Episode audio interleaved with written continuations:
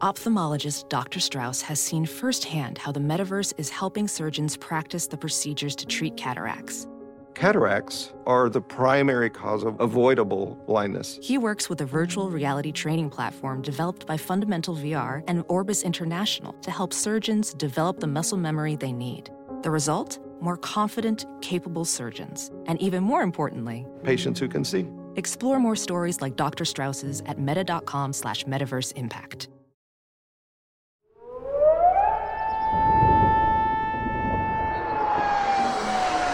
Hi, everyone. Welcome to Joe's Weather World, your only weather podcast dedicated to Kansas City. Hi, everyone. Welcome to another edition of Joe's Weather World as we take a look at all things weather affecting us, affecting our region, affecting the country as a whole, a little climate every so often. Uh, this particular podcast, though, is going to be dedicated to flooding, and it's a subject that, at least on the air, I hate talking about. I just hate it. I hate it with a passion uh, because it's one of those slow developing, typically, uh, type things, but yet it impacts so many people, especially around the Missouri River and some of our other river basins around western Missouri and eastern Kansas. I find it ch- a very big challenge communicating uh, the effects of flooding, aside from showing pictures of uh, the flooding that is ongoing. And I was, I thought I was really challenged last year in talking about the situation that was kind of unfolding before our eyes. Uh, so I've got a guest for you today, and he's a hydrologist with the National Weather Service down in Pleasant Hill. His name is Scott Watson. Scott, welcome aboard. Thanks for having me. All right. So, Scott, um, as a hydrologist, what um, does a hydrologist do essentially? Well, in the Weather Service, there's a couple different types of hydrologists. Um, I'm a hydrologist that works at the Weather Forecast Office. Okay. We also have other hydrologists who work in river forecast centers. Uh, we actually have a river forecast center also located in Pleasant Hill, and those hydrologists actually run all the river models for the entire Missouri basin, so all the way from Montana down to St. Louis. Okay. So, this is something that you've kind of stumbled into. I'm assuming when you It were is, a wee little kid, you didn't exactly No. grow up to or want to grow up and say, I want to be able to forecast river heights along the Missouri River at whatever time. No, I, I grew up wanting to be a meteorologist. Okay. So, uh, starting out, you know, I was probably like most guys, gals who are meteorologists. We just loved it when we were kids, always going outside to look at storms. Uh, I'm from Emporia, Kansas, so one, one of the benefits of being there, um, we had a lot of storms, but also you could get three different TV markets. So I could watch Wichita, Topeka, Kansas City, and that was before the internet. So I was always glued to the TV for their overnight radar. Back in the day when TV stations used to put Yeah. up radar in the middle of the night, Yeah. right? That's kind of a way to fill up the signal. Interesting. Uh, so, was there any one? Because I like to ask folks who come in here who are weather connected. Was there any one event as you were growing up that that made you say, "This is it"?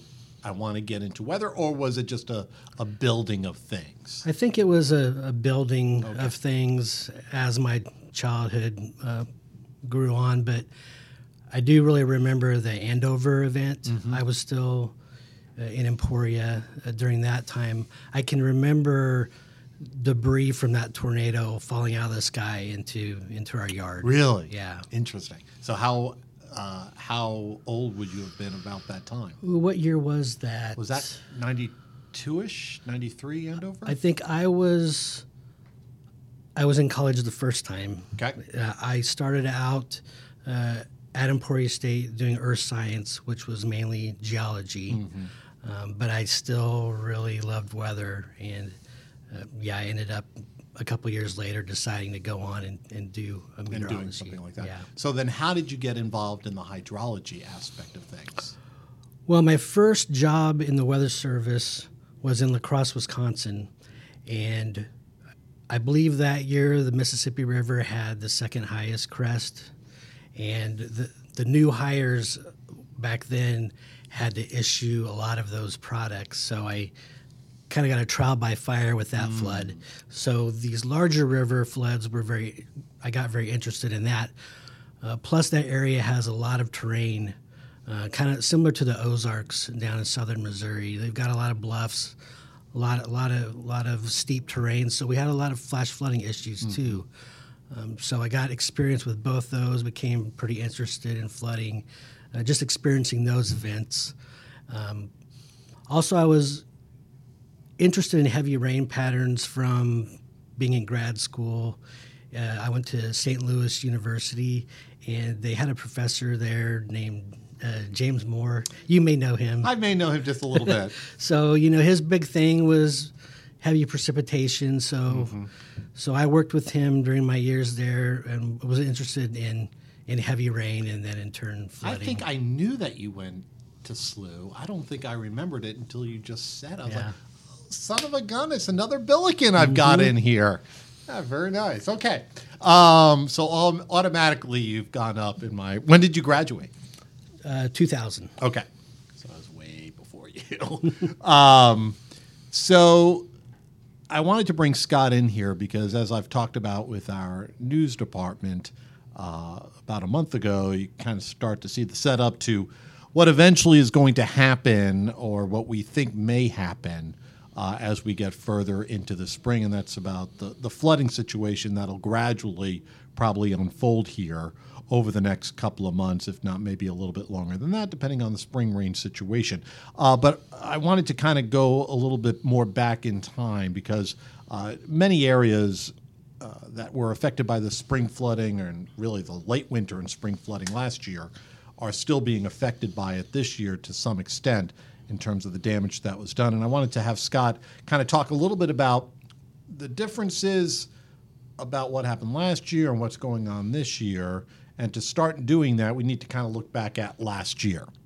And if maybe in a nutshell, uh, you could kind of talk about the setup to the spring flooding of last year, because it was right about this time that we started to really see some flooding develop locally around our area. But in reality, the, the flooding that happened last year was, in a sense, I guess, almost set up by what was going on even in late 2018, right? When we were getting all these all the real big, snowpack. heavy precipitation events, right?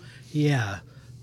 Uh, there's a big difference between what's going on this year and last year at this time. Last year, there were a series of storms across the northern plains with very cold temperatures, putting down a lot of snowpack uh, in the upper Missouri, mid Missouri Valley, upstream of our northwest Missouri area.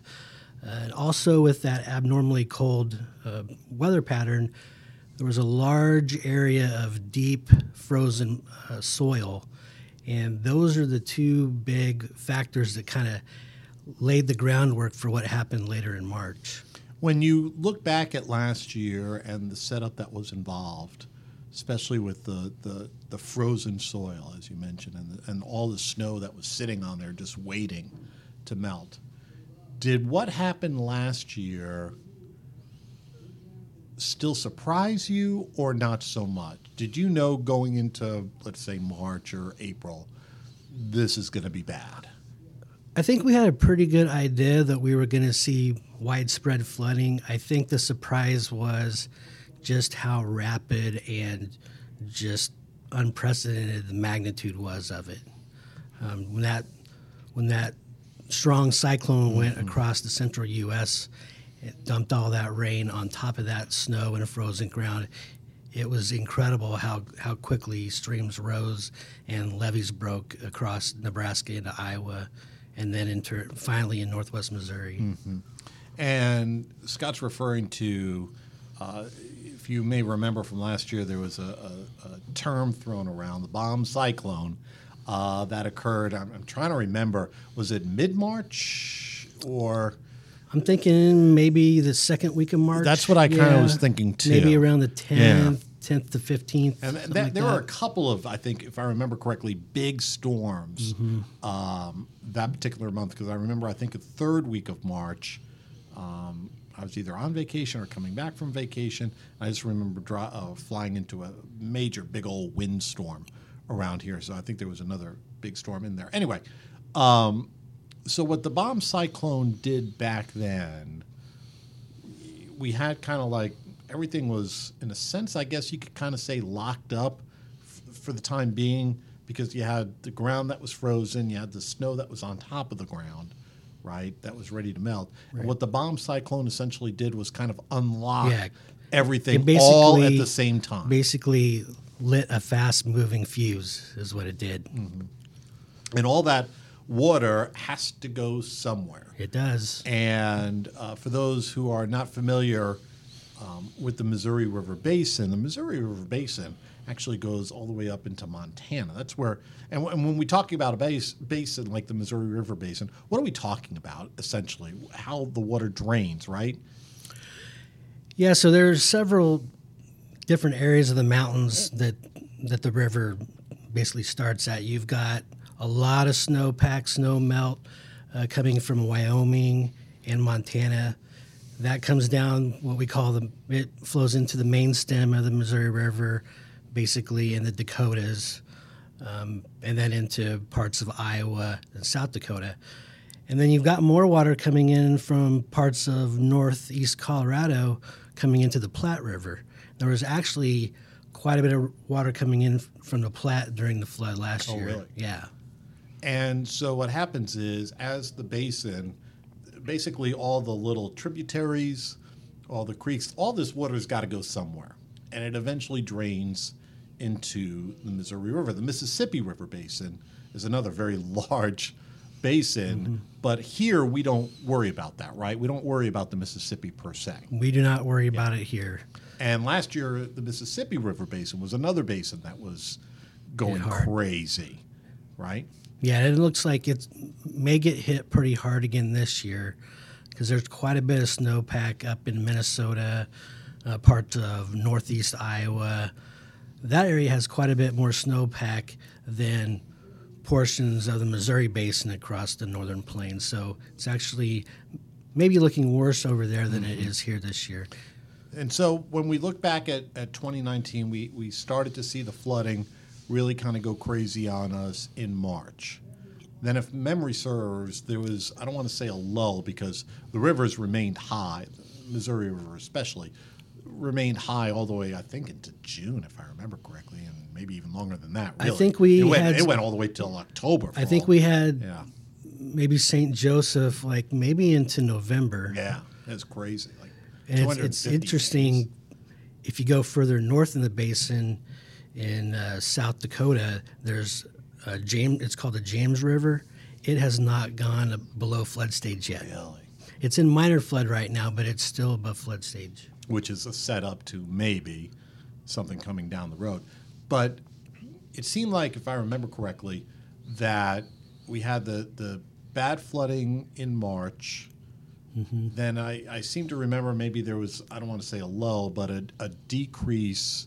The magnitude, the magnitude was, was went not as great. Thank there you. was still quite a bit of flooding, but Yes. it wasn't as. And then it kind of went back up again, if I remember, maybe in June or something Uh, like that. it was late May into June. I believe May was the wettest month Yes. in the central U.S.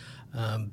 And actually, the night of the Linwood tornado, there was a lot of heavy rain across northern Missouri that night. We actually had issued a couple of flash flood emergencies that oh, night. Oh, really? So we did up. It's a blur. Yeah, it was up in the Bethany area. They Okay. had oh six or oh, yes, seven yes, inches yes, in maybe two or three hours. Yes. But that was that rain event was kind of the tipping point for the renewed flooding and then all the levee breaks that occurred downstream of Kansas City. So earlier in March, there were all the breaks up in far northwest Missouri, basically Leavenworth and upstream. And then in May, it was downstream of Kansas City. And so let's briefly talk about the levees because um, they're, they're a source of controversy in some cases. Um, levees are essentially what built up piles of dirt, really? You're basically constricting the river to Mm-hmm. where you want to go. It's, I mean, it's basically it's a, per, a wall of protection, in the floodplain. And how typically, when we have these bad floods like what we saw last year, and we saw some of these levee breaks last year, what's the weakness of a levee system? How how the tendency for them to to break and release water into places that we're trying to keep the water away from? What causes most levee breaks? Well, s- some of these levee breaks were caused by overtopping, so Okay, so so, it it actually went above the level of protection. Now there were also breaks in the levees, and you know a lot of times that happens when you've got water on them for weeks and weeks and months. They just you know, there just gets to a point where they just can't handle that much pressure for that long a time. And does that make what I'm trying to circle around to is when you're predicting, and it really is amazing how the predictions come out that you guys are trying to predict essentially almost to the inch. And sometimes it's that important. Yeah. For when when they're doing sandbags and they're trying to get to that level, I mean, it's pretty it's pretty stressful and important to get that as close as you can. So when you guys are trying to predict water levels to the inch, and a levee breaks upstream unexpectedly, how does that That's alter? very diff- it really is difficult. yeah. this past event last year, we did uh, have some help from the Corps of Engineers. It was it was very helpful. They had a a, a gentleman come in who had some experience with um, hydraulic modeling, where he could actually get in and look to see how much water could be stored behind the levees once the water flowed into those storage areas, basically where the floodplain is, where water would naturally go. And that was a big help in adjusting our forecast because the way uh, river forecast works is the model doesn't forecast stage, it forecasts flow. So when you have those breaks, you're not getting the flow you expected Right. because a lot of that water is either going into storage or there were some cases, especially uh, around Atchison, Kansas, where that water would bypass the gauge. You wouldn't see the water at the gauge, and then it would come back in downstream of the gauge. Really. And so a big help was that that modeler who came in to run that second model, and then all the Corps people who were out on the levees sending information back to him, basically saying, "We see the water here, the water's going here," and then they could, the forecasters could look at maps and kind of adjust the forecast. As we look back to last year uh, with the Army Corps, in an ideal world, their goal is to, know, they've, they've got, they're trying to please 18 different things here. But in an ideal world, what they try to do essentially is, as they see the water build up or potentially build up, release more water. And the choke point is typically Gavins Point. Is that a fair That's correct. That's the that's the last point on the Missouri mm-hmm. River that can be controlled. And Gavins Point is a dam, for those of you who probably don't know, uh, located up towards, I think it's right around the border of South and North Dakota, or Uh, South Dakota and Nebraska, Nebraska. yeah. And uh, as a matter of fact, I think half of it's on one side, the other half is on the other. Yeah, I think it's it. right on the border. right on yeah. the border. And so that's like the last choke point.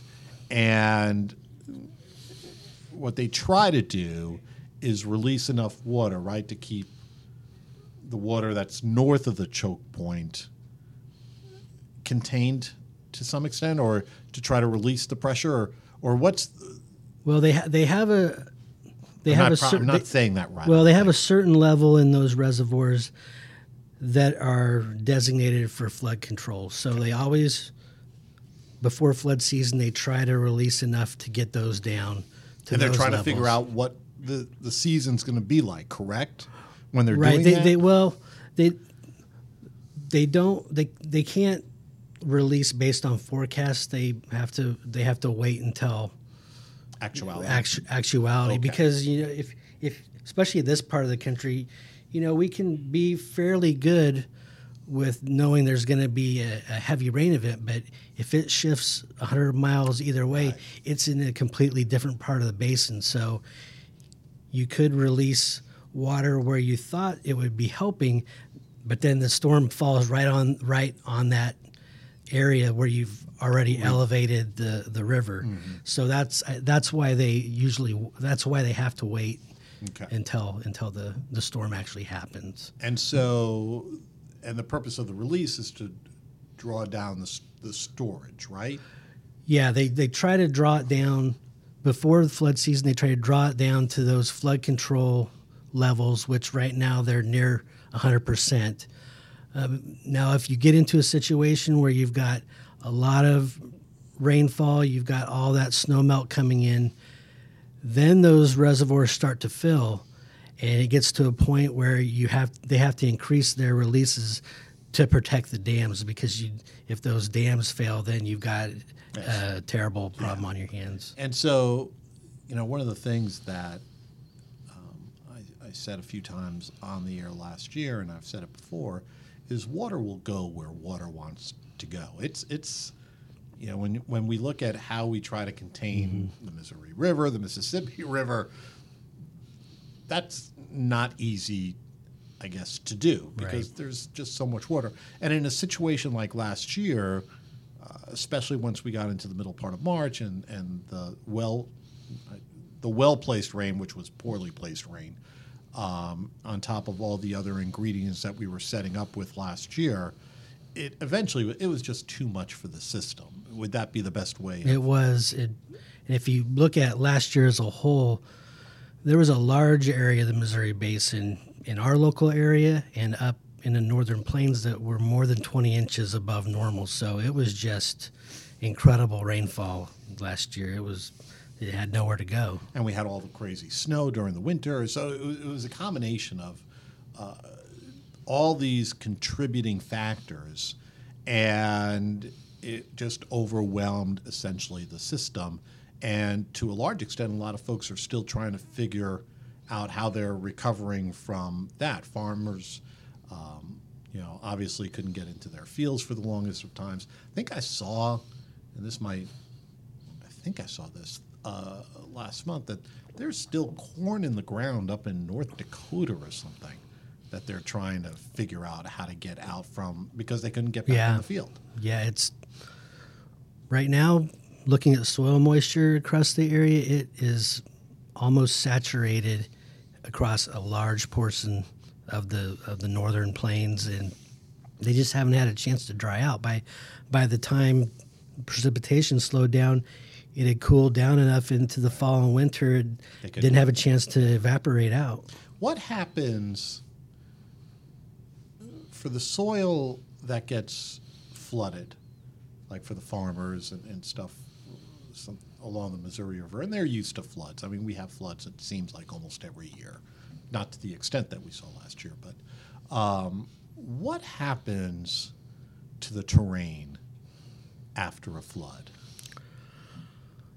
Well, I think I'm not I'm not an expert on how it affects the agricultural mm-hmm. areas, but I know like in some of these areas you just get all this sediment and silt transported down and it just covers that that fertile soil. So I think it may take a couple of years to kind Work of it- yeah to kind work it out. of rejuvenate mm. some of those areas and you know this year w- with the lack of protection with some of these levee breaks, you may see water across the most of those areas again this year, even if it doesn't get to as close to a magnitude this year, just because we won't have uh, that protection. And so when when we look back at last year, we look at the levee breaks, and when a levee breaks, it essentially is, for lack of a better phrase, it, it's it's not providing relief, but it's taking, in a sense, it's taking the stress away from downstream. I guess would be to some it, extent. it does, it does for a time.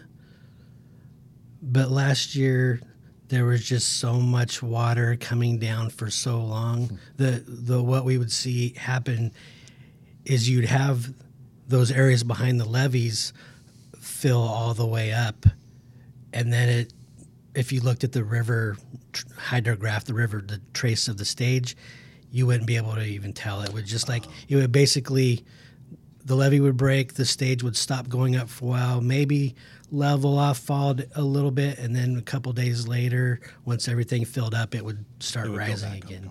Have you seen, in terms of your experience with flooding uh, in this part of the country, was last year the worst you saw, or was there a year that, another year that jumps out at you?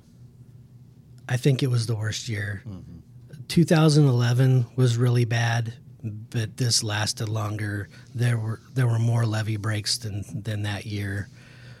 We act we were actually lucky in 2011. I know it doesn't seem like it because there was so much damage, but the actual rainfall in our area was normal to below normal. Mm-hmm. All that was all that flooding on the Missouri was from snow melt and a year's worth of rain in one month up in the Dakotas and Montana, Wyoming. So if we would have got heavy rain on top of that, we may have had a similar situation as as we had last year, And or as, even worse. And as we focus it like back into the Kansas City area, the Missouri River Basin around Kansas City, from let's just say you know Northwest Missouri to Central Missouri, um, our main focus, flooding for us in that basin can come from not only the rain we get here, but as you mentioned in 2011, even if we don't get the rain here, what happens upstream is a big issue. It for us. does, yeah. And that year was that was an incredible amount of snow and rain across those far upper portions mm-hmm. of the basin. So normally we don't get, you know, a, a- uh, it's a part of what contributes to our flooding, but a lot of times our flooding in in this area just has to do with the heavy rain pattern rain over no like in 93 where you, you had storms moving over the same areas upstream of, of Kansas City and, and you had the flooding due to that. But yeah there are several different causes of the flooding in our, our area. And when you switch basins and you think about the Mississippi River Basin, uh, they kind of get, in a sense, a double whammy because what's happening here at some point affects out towards the St. Louis area, merging into the Mississippi, which exacerbates their issue with what's coming downstream from the upper Midwest. Yeah, and it, this year it looks like actually St. St. Louis it has a flood threat this year, but I think like even further north, like north uh, northeast Missouri, upstream of of St. Louis, and then Quad Cities, that area looks to have a pretty high threat of significant flooding this year, just with all that snowpack that's just waiting to just melt. Just waiting to melt. Yeah. All right, so uh, here's what we're going to do. Um, we're going to do this in two parts because I do want to start talking about the situation for 2020. We're visiting with Scott Watson, who's a hydrologist with uh, the National Weather Service.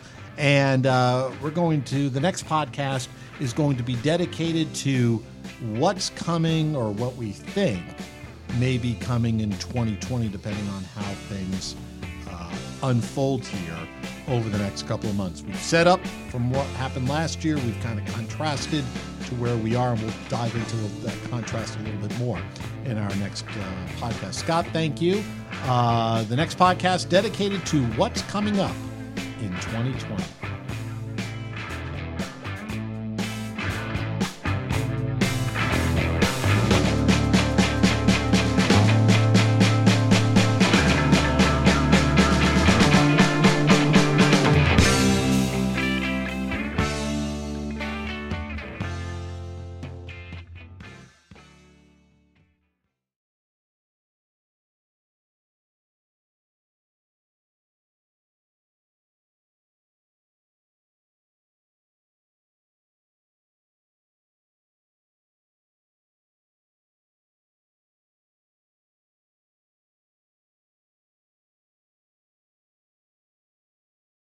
One, two, three, four. Those are numbers. But you already knew that. If you want to know what number you're going to pay each month for your car, use Kelley Blue Book My Wallet on Auto Trader. They're really good at numbers. Auto Trader.